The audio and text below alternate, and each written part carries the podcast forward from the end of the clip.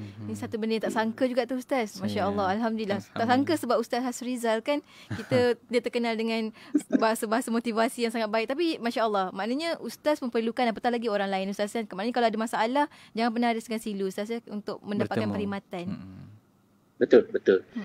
Malah dia juga memberi peluang kepada saya untuk melihat bagaimana sistem tu berjalan kan, sebab kaunselor ni bukan orang Islam tetapi beliau memahami banyak aspek. Contohnya bila anak-anak saya ada masanya mereka berkasar dengan saya dan saya rasa macam kalau dalam konteks orang Melayu ni memang lain macam dah ni kan.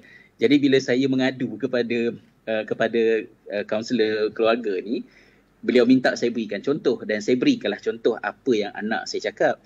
Jadi dia ketawa, dia kata dalam bahasa Inggeris lah, dia kata you should grow a thicker skin kan, macam kena lebih sabar lah, takkan cakap macam tu pun nak terasa. Mula-mula dia sebut begitu, lepas tu dia ketawa.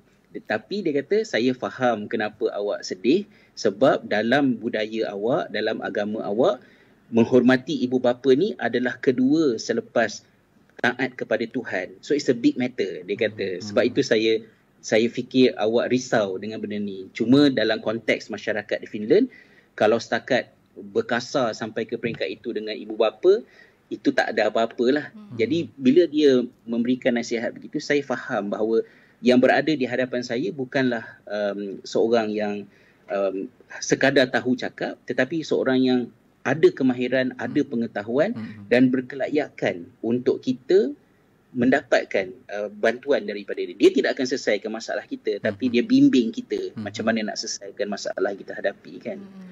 Itu. Ya, begitulah ya. Alhamdulillah. Banyak-banyak dah kita mengetahui apa yang sendiri Ustaz lalui sepanjang berada di sana.